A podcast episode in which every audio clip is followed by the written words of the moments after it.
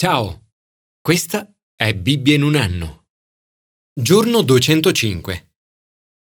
A volte trovo difficile credere che Dio mi ami veramente. Ho quasi la tentazione di sentirmi un disastro e non meritevole di nulla. Credere che Dio ami tutti è relativamente facile, ma credere che ami proprio me è tutt'altro che facile. In Romani 8 Paolo dice che l'amore di Dio inizia con nessuna condanna e termina con nessuna separazione. Nulla potrà mai separarci dall'amore di Dio che è in Cristo Gesù, nostro Signore. John Stott descrive la dolcezza di questo brano come un cuscino su cui riposare i nostri capi stanchi. Sant'Agostino ha detto Dio ama ognuno di noi come se esistesse uno solo di noi. Se tu fossi l'unica persona al mondo, Gesù sarebbe morto per te lo stesso. E se questo è vero per te, allora è vero anche per me. Dio ama me e ama te. Commento ai sapienziali. Raccontare il grande amore di Dio. L'amore di Dio è al centro della nostra lode e testimonianza. 1. Lode. Il salmo inizia con un canto di lode che parla dell'amore di Dio. Canterò in eterno l'amore del Signore. Se penso alla grandezza e alla gloria di Dio, è meraviglioso sapere di essere amati dal potente Signore. Questo amore non ci sarà mai tolto il salmista scrive È un amore edificato per sempre. 2. Testimonianza. Il messaggio che trasmettiamo agli altri dovrebbe essere sempre centrato sull'amore di Dio. Di generazione in generazione farò conoscere con la mia bocca la tua fedeltà. Signore, grazie perché ci fai sperimentare il tuo amore e la tua fedeltà. Aiutaci a continuare a far conoscere il tuo amore e la tua fedeltà agli altri. Commento al Nuovo Testamento. Meditare sul meraviglioso amore di Cristo. Ti è mai capitato di vivere circostanze così difficili da dubitare dell'amore di Dio? Paolo soffre enormemente è picchiato, incarcerato e sottoposto a mille altre avversità. Tuttavia afferma che queste sofferenze non sono nulla se paragonate alla gloria che ci attende. Tra le sofferenze del tempo presente e la gloria futura che sarà rivelata, non c'è paragone. In questa attesa possediamo le primizie dello Spirito. Lo Spirito Santo è un anticipo di ciò che verrà della gloria futura. Un giorno tutta la creazione sarà liberata. Oggi il nostro corpo geme e poco a poco si deteriora, ma un giorno sarà completamente guarito e redento. La nostra risurrezione non sarà solo spirituale, ma anche fisica. È scritto aspettando la redenzione del nostro corpo. Paolo usa l'analogia del parto Ora soffriamo le doglie del parto. A volte ci sentiamo stanchi e facciamo fatica ad aspettare, ma è proprio in questi momenti che lo Spirito di Dio viene in aiuto alla nostra debolezza. Altre volte non sappiamo come e per cosa pregare. San Paolo dice che non dobbiamo preoccuparci. Non sappiamo infatti come pregare, ma lo Spirito stesso intercede con gemiti inesprimibili. È lo Spirito che ci permette di pregare secondo i disegni di Dio. Se le nostre preghiere saranno guidate dallo Spirito, saranno sicuramente esaudite, perché saranno in linea con la volontà di Dio. La vita poi non è un caos senza ordine e scopo. Paolo dice, del resto, noi sappiamo che tutto concorre al bene per quelli che amano Dio per coloro che sono stati chiamati secondo il suo disegno. In ogni dettaglio della nostra vita Dio è all'opera. Ogni dettaglio significa anche nei nostri errori, Dio prende anche i nostri sbagli e li usa per il bene.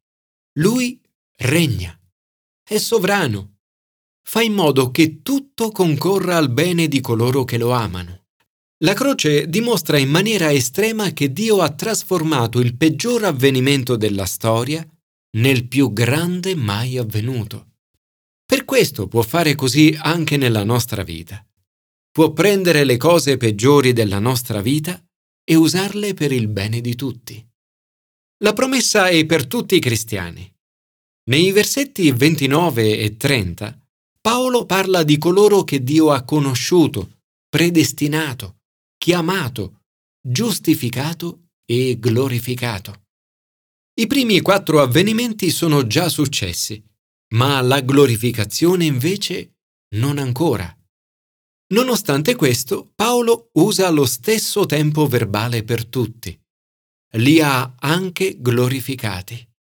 Il tempo verbale usato, auristo, mostra la certezza di Paolo sul futuro, è qualcosa che succederà di sicuro. È veramente incredibile. Questa affermazione di fede è probabilmente la più audace di tutto il Nuovo Testamento.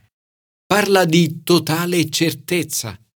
La certezza del cristiano è solidamente fondata sull'amore incrollabile di Dio. Queste fondamenta sicure sono profonde più di qualsiasi circostanza e sensazione. Ma come possiamo essere sicuri dell'amore di Dio? Paolo pone cinque domande. 1. Con Dio al nostro fianco, come possiamo perdere? Se Dio è per noi, chi sarà contro di noi? Se Dio è per noi, ciò che gli altri pensano non ha importanza. Siamo liberi dal parere degli altri e da ciò che le persone pensano di noi. 2. Se Dio ha dato il suo figlio unico per noi, può forse negarci qualcosa? Egli che non ha risparmiato il proprio figlio, ma lo ha consegnato per tutti noi, non ci donerà forse ogni cosa insieme a lui? 3. Chi oserà accusarci? Chi muoverà accuse contro coloro che Dio ha scelto? 4. Se Dio è il giudice e Gesù il nostro avvocato difensore, come può l'accusa reggere? Dio è colui che giustifica. Chi condannerà?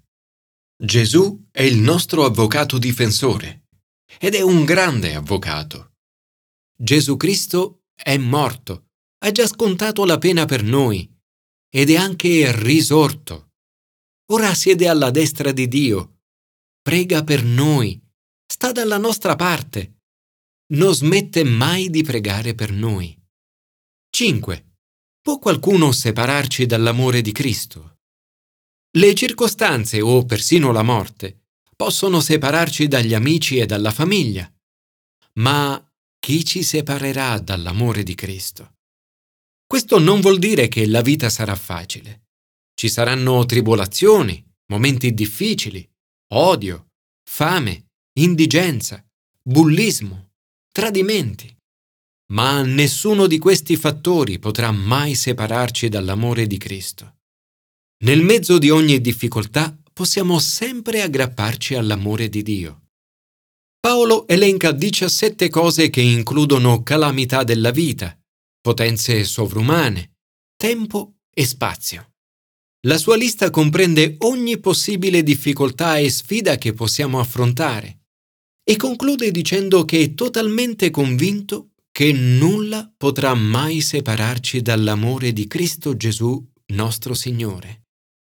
Isaac Watts ha detto che un amore così meraviglioso, così divino, esige la mia anima, la mia vita, tutto me stesso. Signore, come potremmo mai ringraziarti abbastanza per il tuo amore incredibile? Grazie, perché tu operi in tutte le cose per il bene della nostra vita e perché nulla potrà mai separarci dal tuo amore. Commento all'Antico Testamento. Godere dell'amore incondizionato di Dio. Sei consapevole del fatto che Dio ti ama più di quanto un qualsiasi genitore possa amare il suo bambino? Osea continua la sua descrizione dell'amore di Dio per il suo popolo, malgrado l'infedeltà di quest'ultimo. Il popolo ha permesso che i peccati, i conflitti e l'idolatria crescessero come pianta velenosa e come spine e cardi. Dovremmo sempre fare attenzione che queste cose non crescano nella nostra vita. Dovremmo fare di tutto per estirpare le cose cattive, anche le più piccole erbacce, prima che diventino troppo grandi. Ma eliminare le cose cattive non è sufficiente. Dovremmo anche piantare fiori bellissimi. Dio chiama il suo popolo e anche noi a seminare secondo giustizia e a mietere secondo bontà perché è tempo di cercare il Signore. Il profeta descrive tutto questo in termini di amore genitoriale. Quando Israele era fanciullo, io l'ho amato e dall'Egitto ho chiamato mio figlio. A Efraim io insegnavo a camminare tenendolo per mano. Avevo cura di loro. Io li traevo con legami di bontà, con vincoli d'amore mi chinavo su di lui per dargli da mangiare. Un'immagine meravigliosa di amore e tenerezza, come quella di un genitore che si prende cura del suo bambino. Ero per loro come chi solleva un bimbo alla sua guancia. Mi chinavo su di lui per dargli da mangiare. Sebbene il popolo si rifiuti di pentirsi e cerchi di allontanarsi da lui, Dio non li abbandona. Il mio cuore si commuove dentro di me il mio intimo freme di compassione. Questo è l'amore grande di Dio. Un amore che non ti lascerà mai andare. Signore, grazie per il tuo amore, la tua compassione, tenerezza e misericordia. Grazie perché nulla può separarci dal tuo amore in Cristo Gesù. Grazie perché il tuo amore è un cuscino su cui far riposare i nostri capi stanchi.